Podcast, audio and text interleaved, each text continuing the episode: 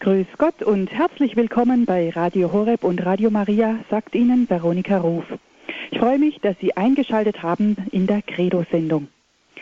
Wir beenden heute unsere Sendereihe Geliebte Kirche mit dem siebten Teil Maria, Urbild der Kirche. Referent ist Pfarrer Winfried Abel aus Fulda. Eigentlich ist es ganz passend, diese Sendereihe mit der Mutter Jesu abzuschließen. Schließlich steht sie auch am Ende der Bibel. So sieht es jedenfalls die kirchliche Tradition, und zwar im zwölften Kapitel der Offenbarung des Johannes. Sie ist die Frau mit der Sonne bekleidet, der Mond unter ihren Füßen und ein Kranz von zwölf Sternen auf ihrem Haupt. Seit Jahrhunderten wird diese Frau in der Offenbarung auf Maria gedeutet und natürlich auf die Kirche.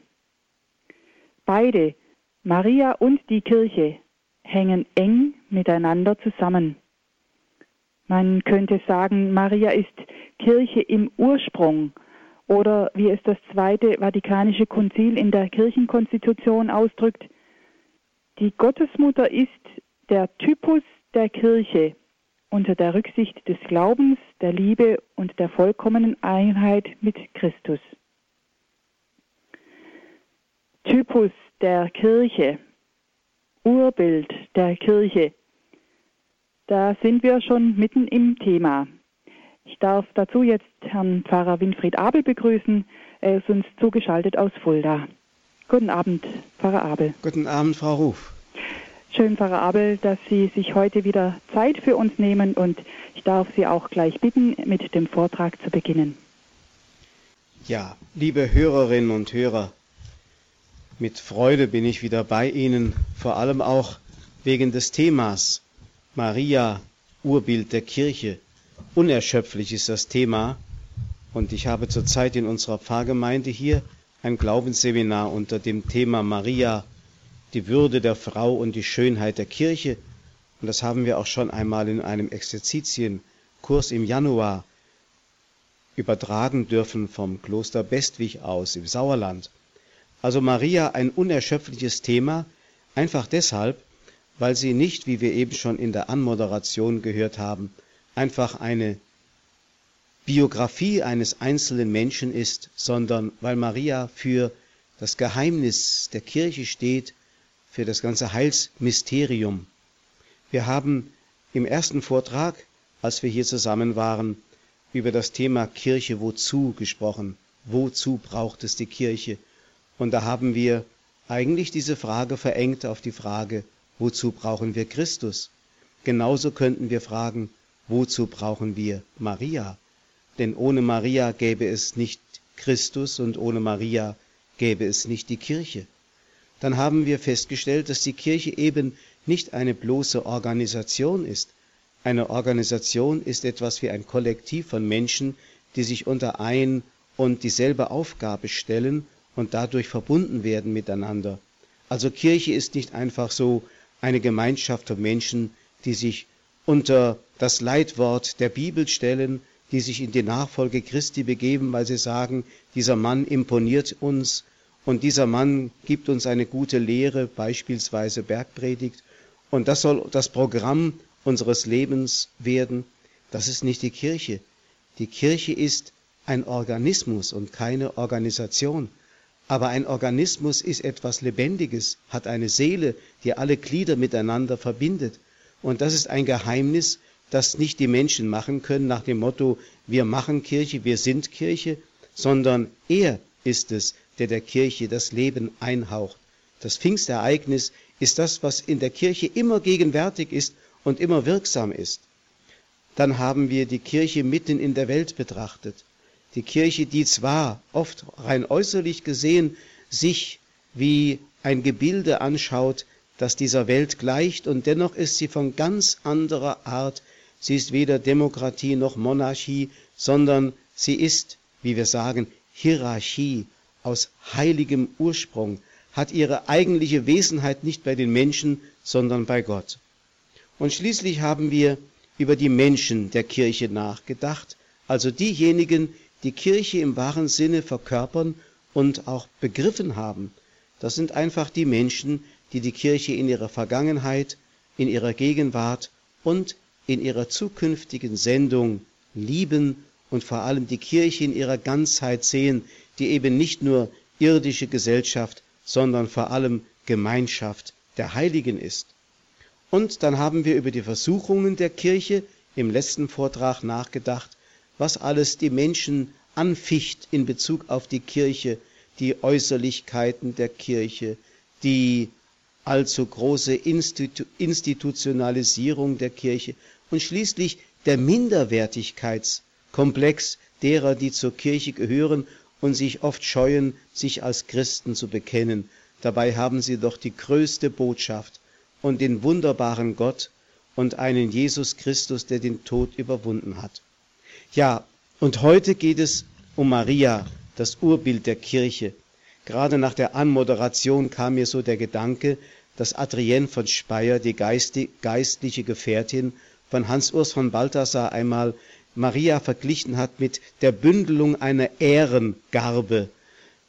Aus dem Alten Testament verdichtet sich die ganze Erwartung und Verheißung des Erlösers in ihr. Von ihr aus geht es dann hinein in das Neue Testament und weitet sich aus auf die große Kirche, die Braut Christi, für die Maria eben auch ein Sinnbild ist, nicht nur in dem Bild der Apokalypse im zwölften Kapitel, sondern auch im letzten Kapitel, wo von der Hochzeit des Lammes die Rede ist, wo Maria letztlich als Bild steht für die Brautkirche, die mit Christus vermählt wird. Aber wollen wir zunächst noch einmal dieses Bild aufgreifen, das wir eben in der Anmoderation von Frau Ruf gehört haben, das große Zeichen am Himmel. Da heißt es, ich darf noch einmal wiederholen, im zwölften Kapitel bei Johannes in der Apokalypse, da erschien ein großes Zeichen am Himmel, eine Frau mit der Sonne bekleidet, der Mond war unter ihren Füßen und ein Kranz von zwölf Sternen auf ihrem Haupt. Sie war schwanger und schrie vor Schmerz in ihren Geburtswehen. Ein anderes Zeichen erschien am Himmel, ein Drache, groß, feuerrot, mit sieben Köpfen und zehn Hörnern und mit sieben Diademen auf seinen Köpfen. Der Drache stand vor der Frau, die gebären sollte, er wollte ihr Kind verschlingen, sobald es geboren war. In diesem Bild allein ist die ganze Heilsgeschichte gewissermaßen zusammengerafft. Hier geht es nämlich um das Thema der Fruchtbarkeit der Frau und dem Versuch, diese Fruchtbarkeit unmöglich zu machen oder zu zerstören. Das ist eigentlich etwas, was Kirche und Gesellschaft immer anficht.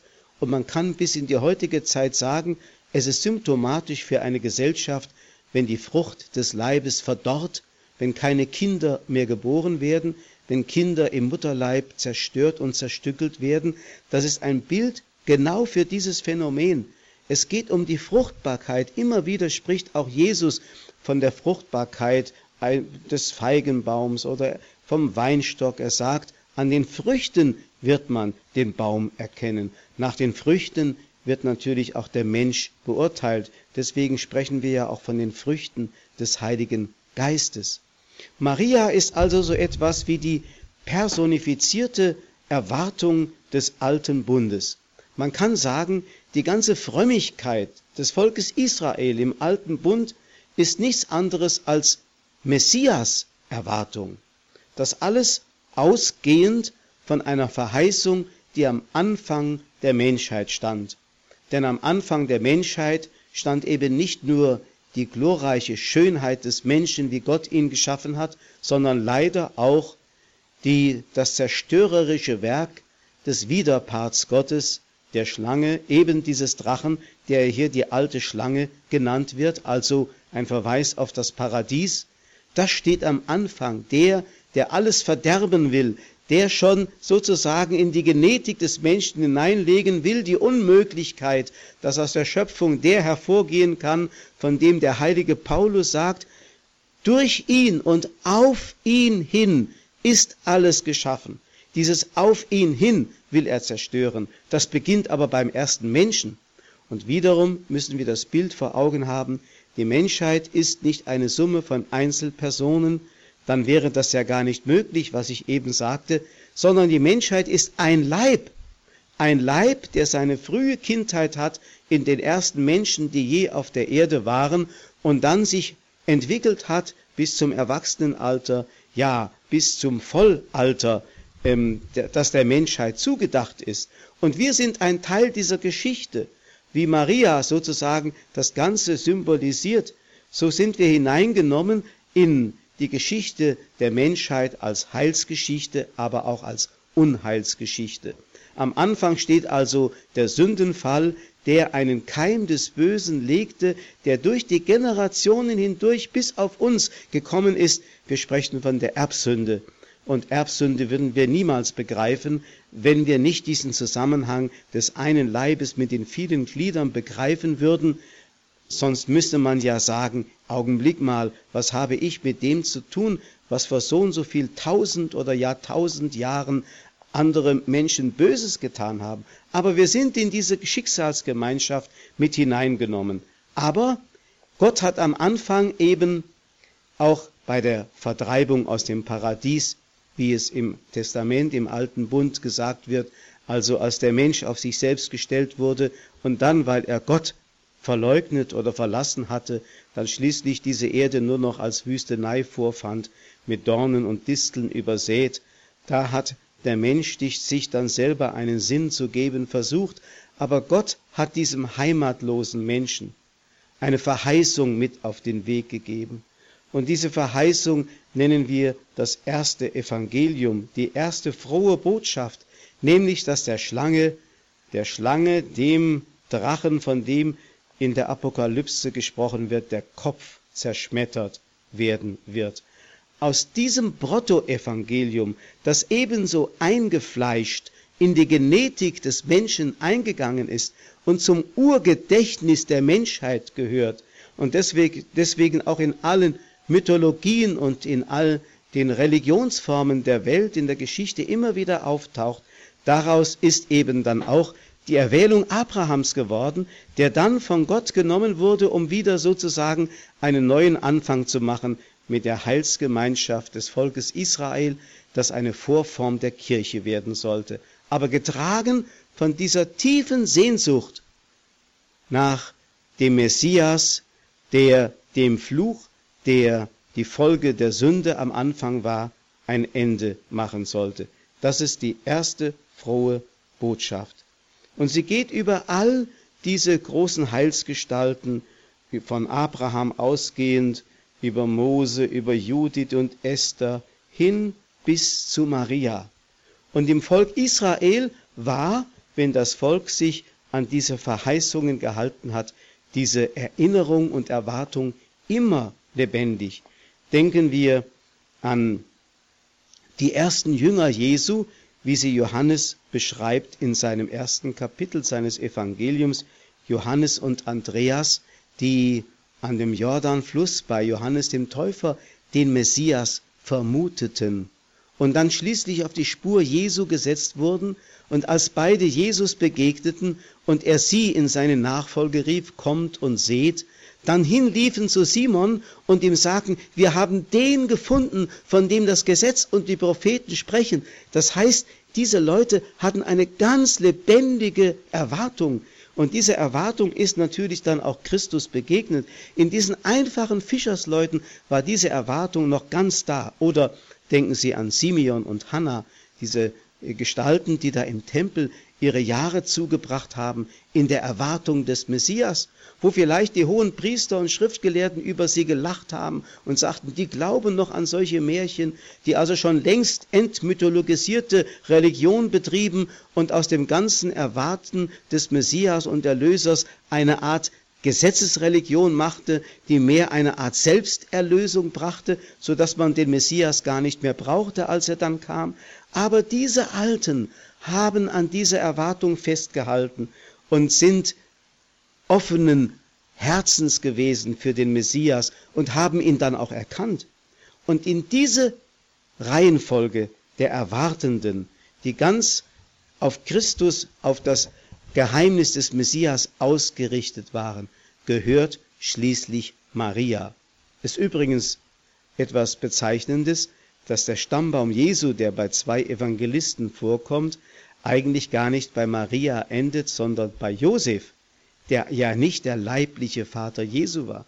Was wiederum auch deutlich macht, dass die eigentliche Genealogie von Abraham oder von Adam angefangen nicht so sehr eine biologische Genetik ist, sondern eine geistliche Genetik durch den Glauben weitergegeben. Deswegen nennen wir den großen Vater Abraham den Vater aller Glaubenden, auch wenn sie nicht leiblich von ihm abstammen. Das hat ja Jesus immer wieder versucht, seinen Zuhörern klarzumachen. Schon im alten Bund ist das Volk Israel, das ja eigentlich eine patriarchalische Verfasstheit hatte, aber im heilsgeschichtlichen Sinne immer als eine Frau gesehen worden. Wie oft hören wir solche Worte von Jungfrau und Frau oder Braut bei Jesaja Kapitel 37, die Jungfrau, die Tochter Zion, die Tochter Jerusalem oder im Kapitel 62 bei Jesaja, wo dieses wunderbare Bild kommt, wie der junge Mann sich mit der Jungfrau vermählt, so vermählt sich mit dir dein Erbauer. Wie der Bräutigam sich freut über die Braut, so freut sich dein Gott über dich. Also dieses Bild Gott und seine Braut, die Menschheit, das Volk Israel, Maria, wie man es auch nehmen will, es ist eigentlich immer dasselbe. Maria steht für diese Gemeinschaft der Glaubenden, die sich Gott zu seiner Braut erwählt hat. Die ganze Menschheit, die er zurüsten will. Oder wenn es bei Jeremia heißt, großes Verderben brach herein über die Jungfrau, die Tochter, mein Volk. Also das Volk ist die Jungfrau und die Tochter. Nicht irgendwelche Frauen nur, sondern auch die Männergesellschaft gehört zu der fraulichen Gestalt der Braut, die letztlich Kirche sein soll. Oder wenn es heißt über das sündige Volk, der Herr spricht, ganz abscheuliches hat die Jungfrau Israel getan. Hier wird sogar das Volk als Jungfrau bezeichnet. Und Jungfräulichkeit bedeutet ja Erwartung auf die Begegnung, Erwartung der Vereinigung, Erwartung dessen, für den allein ich lebe. Jungfräulich heißt, ich lasse mich nicht berühren von irgendetwas anderem, außer von dem einen, der für mich alles bedeutet. Das bedeutet jungfräulich. Ich bin unberührt und nur für den da, dem ich erwählt bin. Oder bei Jeremia heißt es im Kapitel 31, ich baue dich wieder auf, du sollst neu gebaut werden. Jungfrau Israel, du sollst dich wieder schmücken mit deinen Pauken, du sollst ausziehen im Reigen der Fröhlichen. Also Verheißung, es soll diese ganze Schmach der Sünde ein Ende haben, Jetzt wird wieder aufgebaut. Man hat ein Bild einer Stadt vor Augen. Und diese Stadt taucht ja auch wieder auf in der Apokalypse, das himmlische Jerusalem. Das himmlische Jerusalem, die Stadt, die von oben auf die Erde kommt. Kirche von oben, eindeutig und nicht von den Menschen gemacht. Also, Gott betrachtet seine Schöpfung als eine ebenbürtige Braut. Das Volk Israel steht solidarisch hier in diesem Falle für die ganze Menschheit und soll schließlich einmünden als Kirche in die ganze Menschheit. Und diese Erwählung des Volkes ist, weil, wie ich eben sagte, es einmünden soll in die Kirche, diese Erwählung ist zugleich eine Sendung. Das Volk Israel ist nicht das heilige Volk unter den Heiden allein, sondern das heilige Volk für die Heiden soll es werden.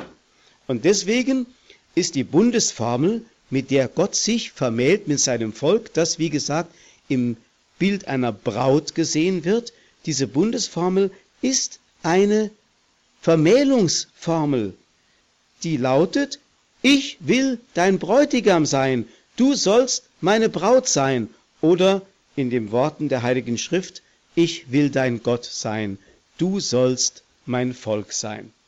Das sind wunderbare Texte und ich möchte sie noch einmal ein Stück verdeutlichen anhand eines Bildes, das für mich eines der schönsten im alten Bund, im alten Testament geworden ist, nämlich aus dem 16. Kapitel bei Ezechiel.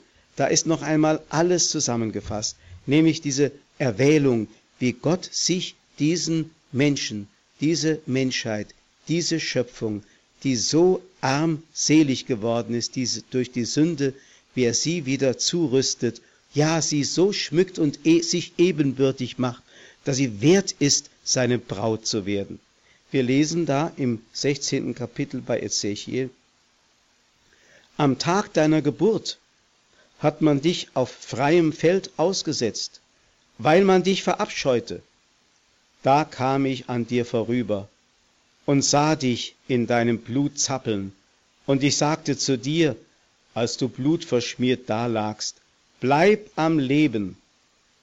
Wie eine Blume auf der Wiese ließ ich dich wachsen, und du bist herangewachsen, bist groß geworden und herrlich aufgeblüht. Deine Brüste wurden fest, dein Haar wurde dicht, doch du warst nackt und bloß. Da kam ich an dir vorüber und sah dich, und siehe, deine Zeit war gekommen, die Zeit der Liebe. Ich breitete meinen Mantel über dich aus und bedeckte deine Nacktheit. Ich leistete dir den Eid und ging mit dir einen Bund ein. Und du wurdest mein. Dann habe ich dich gebadet, dein Blut von dir abgewaschen und dich mit Öl gesalbt. Ich kleidete dich in bunte Gewänder, zog dir Schuhe aus Tahasch-Leder an und hüllte dich in Leinen und kostbare Gewänder. Ich legte dir prächtigen Schmuck an, legte dir Spangen an die Arme und eine Kette um den Hals. Deine Nase schmückte ich mit einem Reif, Ohrringe hängte ich dir an die Ohren und setzte dir eine herrliche Krone auf. Mit Gold und Silber konntest du dich schmücken, in Byssus, Seide und bunte Gewebe dich kleiden. Feinmehl, Honig und Öl waren deine Nahrung. So wurdest du strahlend schön und wurdest sogar Königin. Ja, liebe Hörerinnen und Hörer, ein unglaubliches Bild. Der Mensch hat nichts aus sich selber. Alles, was er ist und hat, kommt von Gott. Die ganze Schönheit der Schöpfung ist von Gott hineingelegt in sein wunderbares Werk, das er sich ebenbildlich geschaffen hat. Man kann wirklich hier in diesem Falle das Bild von Adam und Eva herbeiziehen. Adam sagt zu seiner Frau Eva, ja, das ist Fleisch von meinem Fleisch und Bein von meinem Bein. So schaut Gott den Menschen an in seiner göttlichen Schönheit, die ganz von Gott herkommt und dem Menschen widerstrahlt. Und so wird aus dem abtrünnigen Volk, das, wie die Propheten sagen, zur Dirne, zur Ehebrecherin geworden ist, eine Braut und Königin, die Gott ebenbürtig ist. Abgewaschen ist die Schmach, abgewaschen ist das Blut, und die ganze Schönheit ist wieder da, die Gott gesucht und wiedergefunden hat. Also, das Wesen der ganzen Schöpfung ist, wenn man so will, weiblich, auf Empfängnis, denn alles, was wir sind und haben, haben wir empfangen, auf Empfängnis ausgerichtet. Deswegen ist es eben so, dass wir von Gott in diesem Bild gesehen werden und die Kirche sich letztlich auch in diesem Bild betrachten muss, nicht so sehr als eine Kirche der Männer, sondern als eine frauliche Kirche. Also auch nicht eine Kirche der Frauen, sondern eine frauliche Kirche, eine mütterliche Kirche, eine jungfräuliche Kirche. Hier wird also deutlich, die ganze Kreativität Gottes ist komplementär zugeordnet zu der Sehnsucht und Offenheit und das Empfangen der Menschheit, die diesem sich verschenkenden Gott sich gegenüber öffnet, damit die Fülle der Gnade herabströmen kann.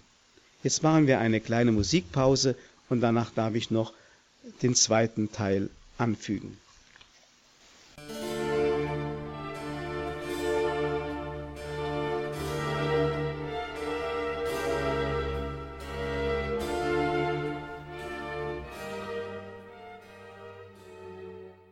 Sie haben eingeschaltet in der Credo-Sendung bei Radio Horeb und Radio Maria.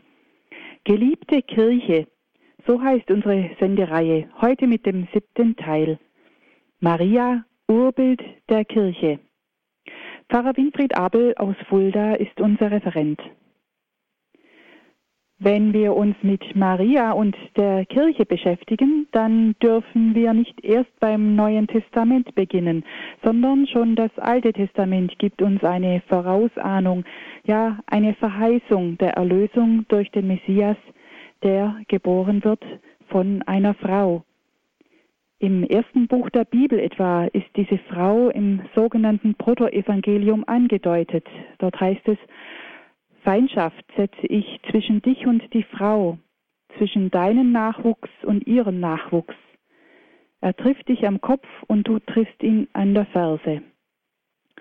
Oder dann haben wir auch diese Bilder von Braut und Königin bei den Propheten, die auf die Kirche gedeutet werden können.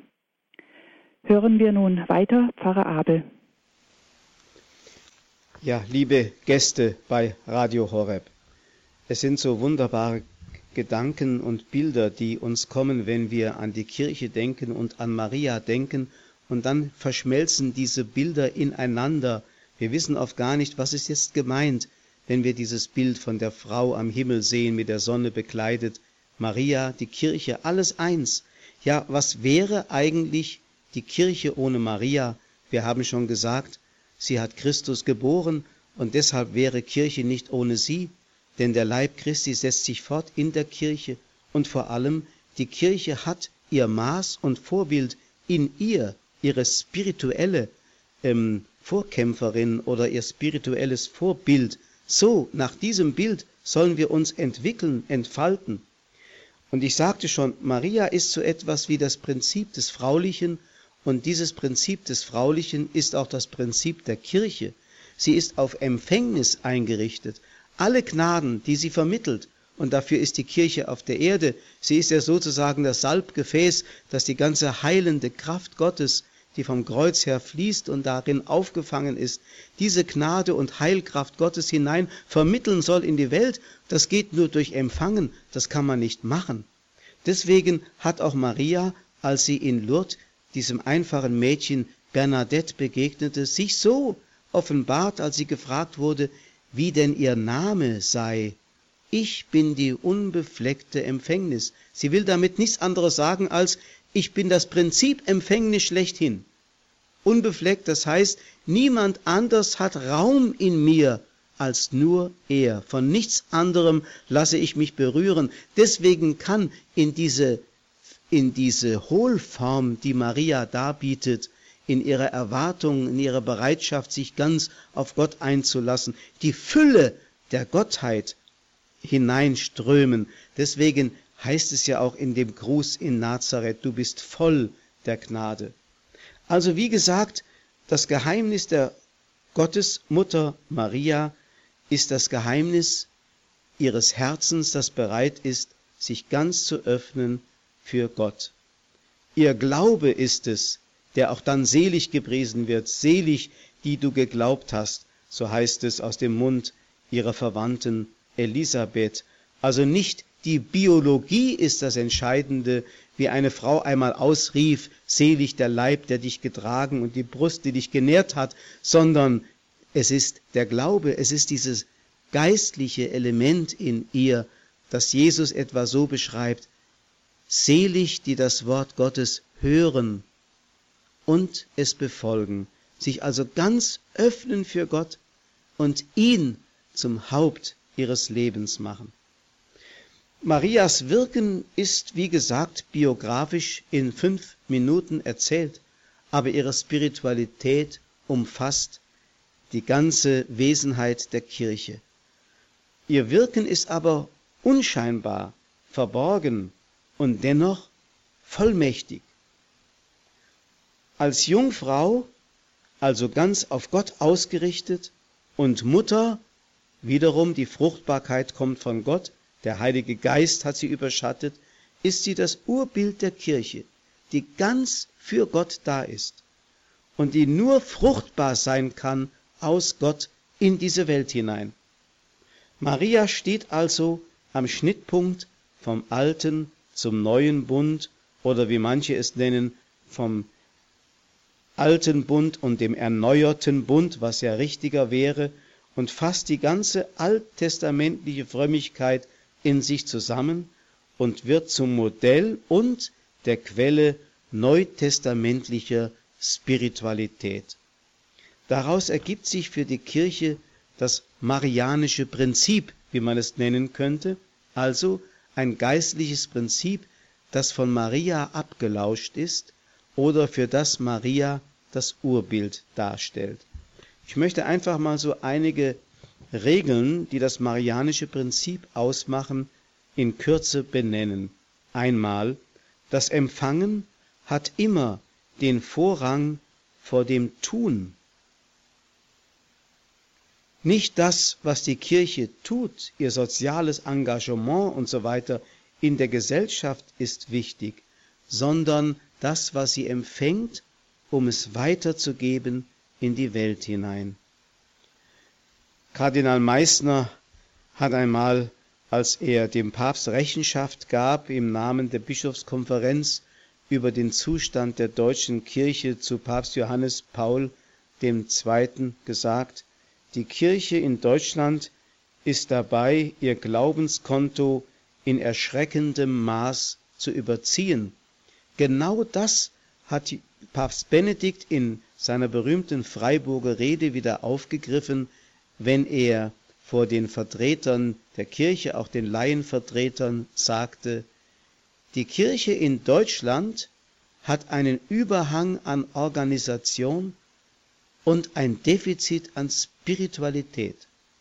Was nützt die beste Organisation, Caritasverband, soziale Werke, Schulen, Krankenhäuser, wenn kein Geist mehr da ist, wenn der Geist der Liebe, der Hingabe, eben das, was Maria auszeichnete, nicht mehr wirksam ist, denn alle anderen organisatorischen Dinge sind ja nur Werkzeug, um dem Geist Raum zu geben, um ihn zu den Menschen gelangen zu lassen. Es geht also nicht um die Funktion, sondern es geht immer um das Thema Erlösung.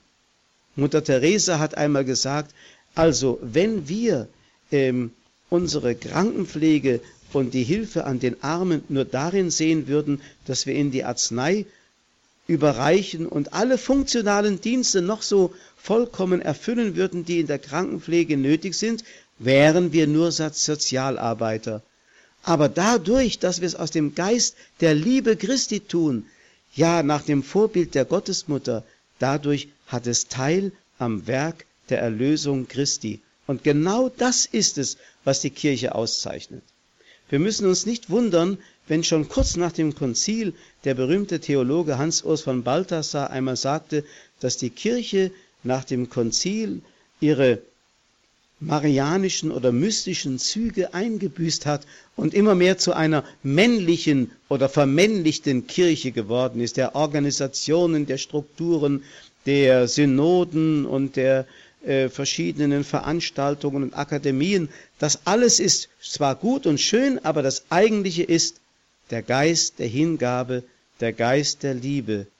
Also deswegen heißt es, das Empfangen hat immer den Vorrang vor dem Tun. Genauso könnte man das Prinzip, das marianische Prinzip etwas so umschreiben. Hören hat immer den Vorrang vor dem Denken und Reden. Wir kennen ja diese wunderschöne ähm, Episode von Jesus im Haus von Bethanien, Maria zu seinen Füßen, die geschäftige Martha in der Küche. Martha geht zu Jesus und sagt, Herr, sag doch meiner Schwester Maria, dass sie mir helfen soll und äh, nicht da tatenlos zu deinen Füßen sitzen. Und Jesus sagt, Martha, Martha, du machst dir viele Sorgen, Maria hat den besseren Teil erwählt. Hören hat immer den Vorrang vor dem Tun und vor dem Denken und Reden. Deswegen selig, die das Wort Gottes hören und es befolgen. Das Hören ist das geistliche Prinzip, das es möglich macht zu empfangen und fruchtbar zu werden. Maria ist dadurch Mutter geworden, dass sie sich öffnete im Hören auf den Heiligen Geist. Deswegen sagen manche so etwas salopp, der Mensch hat immerhin, das ist zeichenhaft zu verstehen, zwei Ohren und nur einen Mund, damit er mindestens doppelt so viel höre, als er spricht. Wenn das in unserem Leben so wäre, dann wäre schon vieles gewonnen. Deswegen muss auch der Prediger, der Sprechende, der Verkünder immer an allererster Stelle ein Hörender sein. Und glauben Sie mir, liebe Gäste bei Radio Horeb, unser jetziger Papst, Benedikt und sein Vorgänger Johannes Paul II. und deren Vorgänger waren vor allem Hörende, denn sie haben nie etwas verkündet, was sie nicht gehört haben. Und dann, das geht in dieselbe Richtung als Regel für das marianische Prinzip, Gehorchen hat immer den Vorrang vor allem Planen und Wollen. Das ist heute in der Kirche ein vernachlässigtes, äh, eine vernachlässigte Haltung. Gehorsam wird heute belächelt. Wer ist denn noch gehorsam? Gehorsam wird als eine Schwäche ausgelegt, als Zeichen von Unmündigkeit. Und dabei ist es das Mündigste, was es gibt. Jesus war gehorsam, gehorsam bis zum Tod am Kreuz. Nicht weil er unmündig war, nicht weil er keinen freien Willen gehabt hätte, sondern weil der Wille Gottes über allem steht. Der Wille des Vaters war für ihn Gesetz. Und wenn der Wille Gottes nicht durchkommt in unserem Leben, ist all unser Tun vergebens. Unsere eigenen Lebensentwürfe führen ins Nichts.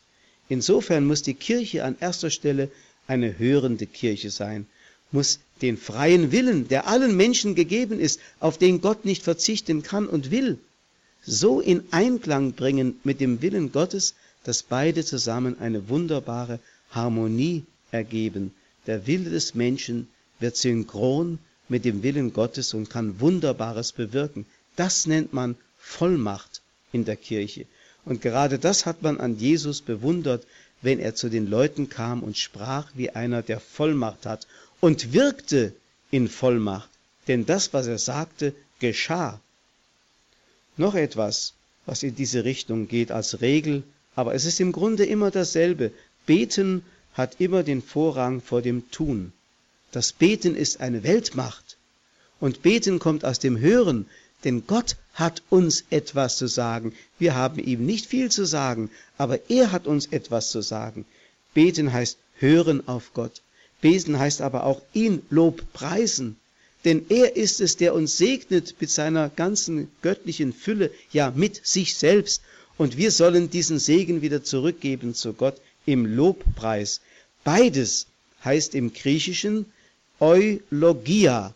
Das heißt Eulogia, lateinisch benedicere oder ja, benedictio, bedeutet eigentlich, dass Gott segnet und der Mensch den Segen zurückgibt zu Gott in Form des Lobpreises. Wir erkennen Gott an als den, der unser Haupt ist. Wir erkennen ihn an, dass alle Wahrheit und Kraft von ihm kommt. Eine weitere Regel, die mit dem marianischen Prinzip zu tun hat und für das Leben der Kirche unverzichtbar ist, das Leben hat immer den Vorrang vor der Lehre. Oder man könnte es etwas nüchterner sagen, Praxis geht immer vor Theorie. Das müssen wir einmal auch im Evangelium nachzuspüren versuchen, dass nicht das, was Jesus gesagt hat, wichtig war, sondern das, was er gelebt hat. Deswegen braucht es auch keine Menschen mit gescheitem Verstand, ja nicht einmal Menschen, die lesen und schreiben können. Ein Analphabet kann das betrachten, was Jesus gelebt hat und wie Jesus gestorben ist. Das Kreuz wird für uns zu einem Buch der Weisheit, wie der heilige Bonaventura, einer der größten Geistesmänner des hohen Mittelalters, einmal gesagt hat, mein Buch, aus dem ich lerne, ist das Kreuz, das er betrachtete. Dort empfing er die Weisheit. Also Jesu Worte, seine Lehre, die wunderschön ist, sind nichts anderes als Kommentare dessen, was er gelebt hat. Deswegen ist unser Leben entscheidend. Die Worte können helfen, aber unser Leben ist das, was in dieser Welt die Sauerteigwirkung ausmacht, was hineingegeben wird in diese Welt, damit sie selbst Leben empfangen kann. Also wir sollen den Glauben leben und nicht über ihn diskutieren. Wir sollen mit Gott Umgang haben, mit ihm sprechen, aber nicht über ihn sprechen und philosophieren. Wir sollen dem Heiligen Geist die Türe des Herzens öffnen und nicht den Verstand als Filter dazwischen nehmen und nur das durchlassen, was wir selbst begreifen. Damit machen wir das Wort Gottes wirkungslos. Deswegen sagt Maria, die ja uns immer wieder als ratgebende Mutter zur Seite steht, was er euch sagt, das tut. Und Jesus sagt, wenn ihr nicht werdet wie die Kinder, könnt ihr nicht in das Reich Gottes eingehen. Und dann eine weitere und vorletzte Regel, die die marianische Frömmigkeit oder Spiritualität ausmacht. Das Dienen hat immer den Vorrang vor dem Macht ausüben. Das hat Jesus uns ja selbst auch in seinem Beispiel gezeigt, wie er den Jüngern die Füße gewaschen hat und sagte, ein Beispiel habe ich euch gegeben, damit ihr einander so tut, wie ich euch getan habe. Wer unter euch groß sein will, der sei ganz klein unten und sei euer aller Diener. Daraus kommt eigentlich erst die Vollmacht, dass der Mensch so ganz fügsam wird für Gott und das tut, was er will. Ja, wir dürfen sogar in dem Wort äh, uns wiederfinden, dass der heilige Paulus mit Sklave etwa äh, beschreibt. Der Mensch, der ein Sklave Christi ist, der ist frei. Und Maria nennt sich die Sklavin, die Ancilla Domini, die Sklavin des Herrn. Und ein letztes, das Sterben des Weizenkornes hat immer den Vorrang vor dem sichtbaren Erfolg. Die Kirche ist zum Sterben verurteilt hier auf der Erde, so wie Jesus hier auf der Erde zum Sterben verurteilt war. Er ist auf diese Erde geboren, in diese Erde hinein geboren worden, um zu sterben in diese Erde hinein. Ja, das war eigentlich seine Mission. Deswegen ist das eigentliche Werk Christi das Werk seiner totalen Ohnmacht, wo er angebunden ans Kreuz, angenagelt ans Kreuz, nichts mehr wirken konnte und doch alles getan hat. Er wurde das Weizenkorn, das gestorben ist, um fruchtbar zu werden, und wir sollen uns einsäen lassen, wie er sich hat einsäen lassen in diese Erde. Erst am Tag der Ernte, sagt Jesus, wird wirklich sichtbar, was Frucht getragen hat. Und wir sollen uns wie das Salz der Erde hineingeben lassen und das Salz, das sich auflöst, um allgegenwärtig zu werden und dem Ganzen die Würze zu geben, das ist unsere Berufung. Wir müssen uns gewissermaßen vernichtigen lassen, um alles zu werden. Oder wie Jesus sagt, wer sein Leben hingibt, um meinetwillen und um des Evangeliums willen, wird das Leben gewinnen. Es braucht also wieder dieses Mysterium Mariens, das aktive Mittragen der Heilsgeschichte, Werkzeug Gottes sein, Diener der Freude. Kreuz und Auferstehung gehören zusammen. In Maria wird es deutlich, die den Weg Christi mitgegangen ist. Ich möchte diese Betrachtung beenden mit einem Gebet von Dante Alighieri, dem italienischen Dichter des 14. Jahrhunderts. Ave Maria, Jungfrau, Königine, an Gnaden voll, weil Gott dir ewig nahe, vor allen Frauen sei höchsten Segens inne, und deine Schoßesfrucht, die uns zum Frommen die Schuld abwendt, dies bitt ich, Jesus Christ sei benedeit und lass uns zu sich kommen. Jungfrau, gesegnet sei in Ewigkeit, bitte für uns bei Gott uns zu verzeihen, dass unserem Leben Gnade sei bereit, um einst das Paradies uns zu verleihen. Amen.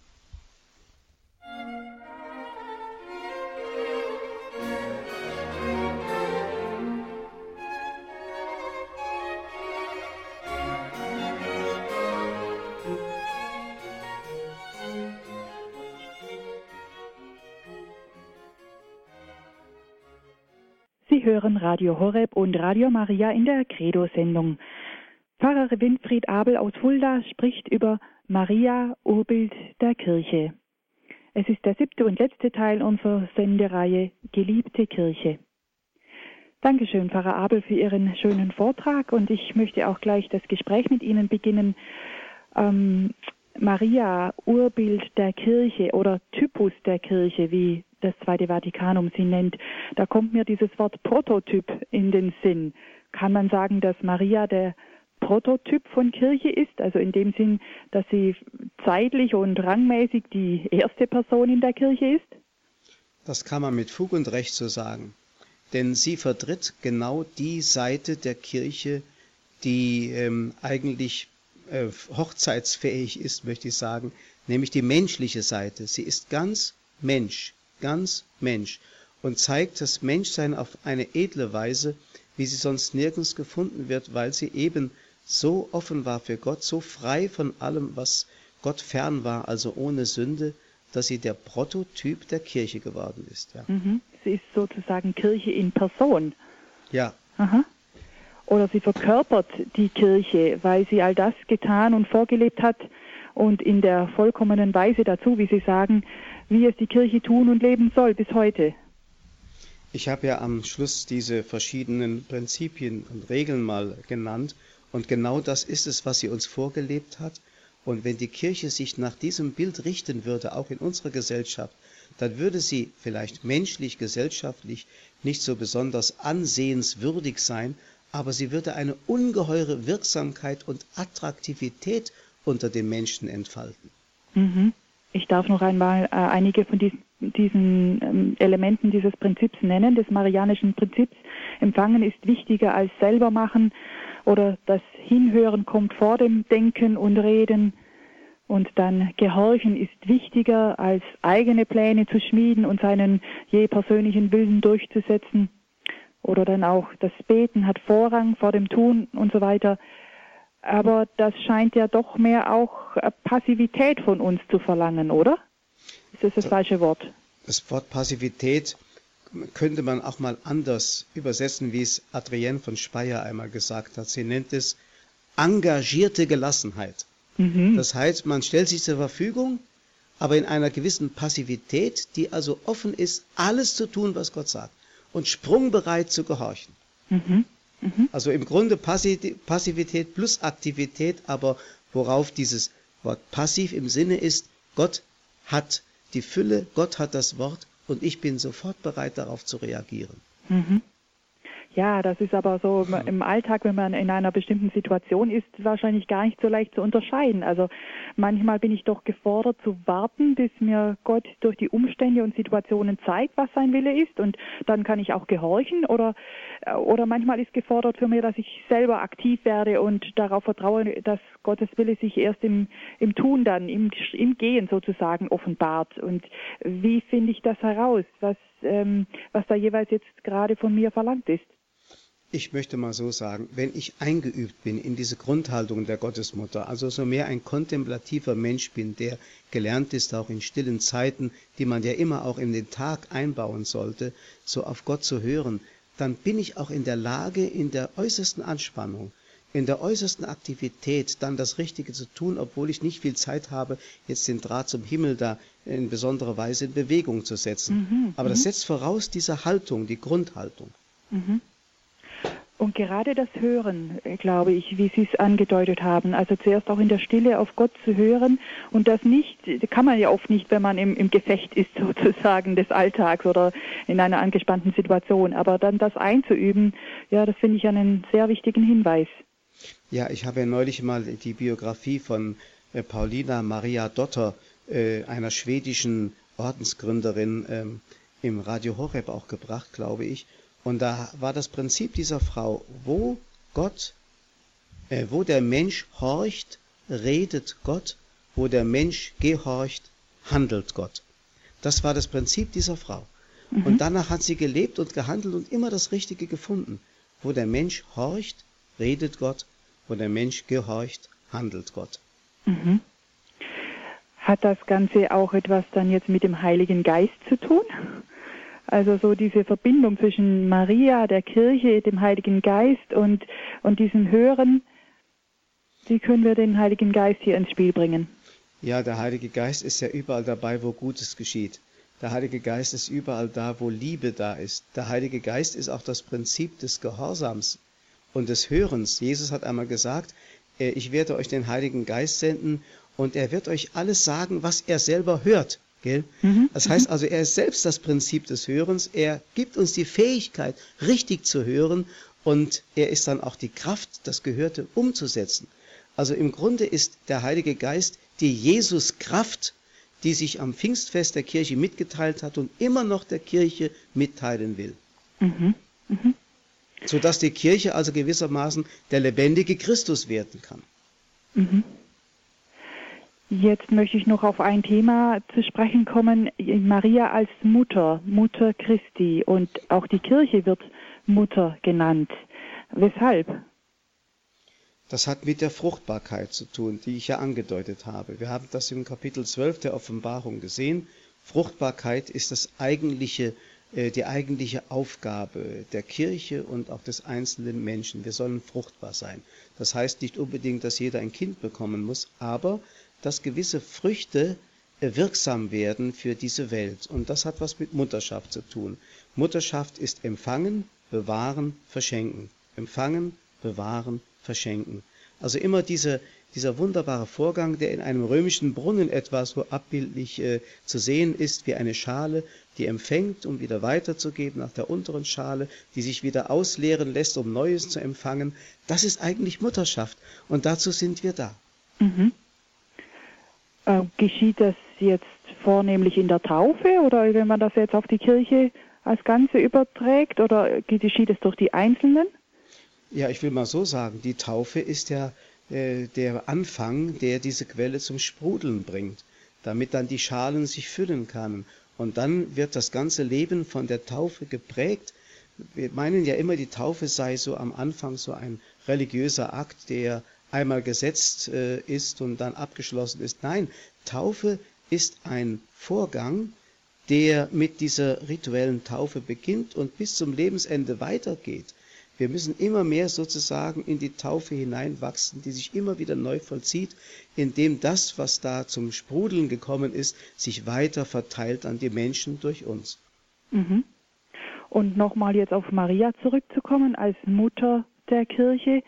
Ähm, an, an welcher Stelle des Neuen Testaments äh, wird sie denn zur Mutter der Kirche? Am, am Kreuz oder an Pfingsten oder wo können wir das festmachen? Ja, also äh, im Grunde ist sie immer in diese Rolle, gut, sie wird hier hineingeführt. Zunächst einmal ist sie ja Mutter Jesu, des rein äh, irdischen Jesus in der Familie von Nazareth. Aber wir sehen ja schon diese Andeutung bei der Hochzeit von Kana, wo Jesus sie als Frau anspricht und die Exegeten deuten das schon so, dass sie langsam überführt wird in diese neue Rolle, die sich am Kreuz dann eigentlich vollendet, wo sie unter Schmerzen gebiert. Mhm. Unter Schmerzen gebären heißt ja, das Kind verschenken, von sich tun, auf, an die Welt verschenken, unter größten Schmerzen. Das ist der mütterliche Geburtsschmerz, den Maria durchleidet in einer Weise, wie Simeon es ja vorausgesagt hat. Also wie es kaum eine Mutter erlebt und erleidet, darin ist sie wirklich Mutter der Gnaden geworden und natürlich auch die Trösterin der Betrübten. Ja, so können wir sie jeder Einzelne als Mutter anrufen weil sie uns sozusagen an der Hand nimmt äh, und zu Jesus führt, oder? Ja, und äh, sie ist es ja auch, die uns begleitet. Äh, dieser Rat, den sie bei der Hochzeit von Kana gegeben hat, was er euch sagt, das tut. Das tut sie ja beständig immer noch. Sie ist immer noch in dieser mütterlichen Rolle zu vermitteln zu Jesus hin, Herr, Sie haben keinen Wein mehr. Sie bringt unsere Anliegen zu Jesus und sie gibt uns den Rat. Sie ist nicht das Lehramt der Kirche. Sie vertritt nicht das Lehramt der Kirche. Und immer wenn man meint, Mutter Gottes hat sich da wieder einmal eine lehramtliche Aussage erlaubt, da muss man sagen, das ist falsch. Das ist einfach falsch. Das ist eine, eine Fehlinterpretation von irgendwelchen falschen Mystikern. Nein, Maria ist Mutter und rät und, und ermahnt und hilft und steht bei und ist Fürbitterin. Das ist doch genug zu tun. da dagegen hat sich die Kirche erlaubt, über sie lehramtliche Äußerungen zu tätigen. Also ich habe gerade noch mal ein Zitat äh, aus der Kirchenkonstitution des Zweiten Vatikanischen Konzils. Dort wird Maria eben Urbild der Kirche genannt in Artikel 53. Daher wird sie auch als überragendes und völlig einzigartiges Glied der Kirche wie auch als ihr Typus und klarstes Urbild im Glauben und in der Liebe gegrüßt. Und die katholische Kirche verehrt sie, vom Heiligen Geist belehrt, in kindlicher Liebe als geliebte Mutter. Also mhm. hier überragendes und völlig einzigartiges Glied der Kirche wird, wird sie genannt. Klarstes Urbild im Glauben und in der Liebe und geliebte Mutter. Ja, manchem mag das vielleicht zu übertrieben klingen. Also wie kann man denn jemanden der, zur Mutter Gottes einen Zugang äh, verschaffen oder vermitteln, der sich mit ihr schwer tut? Ja, ich würde sagen, zunächst einmal heißt es ein Vertrauen auf die Kirche zu haben, die immer noch vom Geist geführt, äh, im Geiste Jesu auch verkündet. Wenn die Kirche etwas definiert, also eine Glaubenswahrheit auch über die, die Gottesmutter Maria, da muss man bedenken, die Kirche erfindet das nicht, sondern sie erklärt es nur, sie stellt es ins Licht hinein. Mhm. Sie verkündet das, was schon längst wahr ist, was sie nicht neu jetzt als Wahrheit erfindet, sondern äh, die Kirche ähm, kann eben nur das verkünden, was gesetzt ist von Gott. Und wenn sie also feststellt, dass Maria tatsächlich von Gott in diese Würde eingesetzt ist und es dann verkündet, dann können wir eigentlich nur dankbar und froh sein, dass es so etwas gibt. Mhm. Ja, und auch wie eng Maria mit der Kirche verbunden ist. Sie ist ja nicht irgendwo ähm, abseits oder, oder äh, hat so eine eigene Stellung, ähm, sondern sie ist ja auch in die Kirche eingebunden. Das zeigt sich auch an, äh, wenn man die Konzilsgeschichte anschaut, das ist, führt jetzt vielleicht ein bisschen zu weit, aber doch ist ganz erhellend für unser Thema. Es gab ja kein eigenes äh, Dokument, was das Konzil über Maria aus, äh, ausgearbeitet hat, sondern das, was sie was das Konzil aussagen wollte über Maria, wurde in die dogmatische Konstitution über die Kirche am Ende eingefügt, also ein eigenes Kapitel. Ähm, könnten Sie das ja. ein bisschen erläutern? Ja, das finde ich auch gut so, denn Maria ist, entschuldigen Sie mal, wenn ich den Ausdruck so mal gebrauche, etwas lapidar, so ein Nebenprodukt der Christologie und der Ekklesiologie. Das heißt, man ist ja erst in der Betrachtung über die Stellung Jesu in der Heilsgeschichte und der Kirche, die ja nichts anderes als das Christusgeheimnis in der Heilsgeschichte ist, ist man erst dazu gekommen zu erkennen, welche Bedeutung sie hat. Sie ist also durch die Betrachtung Christi und die Betrachtung der Kirche erst in den Blick gerückt. Insofern gehört sie in die Christologie und in die Ekklesiologie hinein. Das ist völlig richtig. Mhm. Ja, jetzt nochmal auf das Menschliche zurückzukommen. Ähm, so eine ganz einfache Frage. Ist es Maria, die die Kirche zur geliebten Kirche macht? Also weil sie ihren so diesen menschlichen Aspekt eben einbringt, dieses mütterliche, weibliche, bräutliche. Ja, zumindest ist es so, die Kirche selber ist ja auf der Erde, wohlgemerkt auf der Erde, mhm. nicht unbefleckt. Maria ist unbefleckt, ja. aber die irdische Kirche ist nicht unbefleckt. Insofern kann man sich an den Flecken und Makeln der Kirche reiben mhm. und sich darüber ärgern. Aber man sollte immer daran denken, dass die Kirche ja das Gefäß ist, manchmal das Brüchige, manchmal das Unansehnliche, aber Gefäß der Fülle der Gnade, die Gott durch Jesus Christus in die Welt gebracht hat. Und diese Fülle der Gnade ist durch Maria hindurch gegangen, aber nicht als einem Werkzeug, das seelenlos war, sondern ganz mit dabei war, in allem frei zugestimmt hat. Also im Grunde wirklich das Urbild der Kirche ist in ihren schönsten Facetten. Insofern kann man sagen, sie stellt die geliebte Kirche dar, dass man sich in die Kirche verlieben kann, wie man sich in eine Frau verlieben kann. Ja, sehr schön. Danke. Damit wären wir auch am Ende der Sendung angelangt äh, und auch am Ende der ganzen Sendereihe. Sie haben es eigentlich jetzt schon gerade äh, mir vorweggenommen, Pfarrer Abel. Ich wollte Sie noch bitten, dass Sie noch mal ein Plädoyer geben, warum Kirche geliebte Kirche ist, auch heute. Ja, also man kann es nicht anders sagen als in diesen Worten, die ich eben gesagt habe. Sie soll die Braut sein ohne Flecken, Runzel und Makel. Und das ist die Kirche, die schon himmlisch da ist und hier auf der Erde sich mehr und mehr verwirklichen soll. Und wir sind ja ein Teil davon. Und die Liebe zur Kirche ist auch ein Teil der Selbstliebe, dass wir uns selber annehmen können. Ja, Dankeschön, Pfarrer Abel. Danke für diese ganze Reihe. Schön, dass Sie uns auch weiterhin Sendungen zugesagt haben, dass jetzt mit dieser Reihe nicht äh, alles zu Ende ist. Herzlichen Dank dafür und äh, ich wünsche Ihnen wirklich alles Gute, gute Gesundheit. Danke vielmals. Ja. Zum Nachhören der Sendung können Sie, liebe Hörerinnen und Hörer, sich eine CD bestellen beim CD-Dienst unter der Telefonnummer 08323 9675 120 08323 9675 120. Vielen Dank, dass Sie zugehört haben. Pfarrer Abel, dürfen wir Sie dann zum Schluss noch um den Segen bitten. Auf die Fürsprache der heiligen Gottesmutter Maria, aller Engel und Heiligen, segne euch der Herr, er bewahre euch vor allem Bösen, er lasse euch wachsen in seiner Gnade und schenke euch seinen Frieden, der Vater, der Sohn und der Heilige Geist. Amen. Amen. Herzlichen Dank. Ich verabschiede mich von Ihnen, Ihre Veronika Ruf aus Würzburg.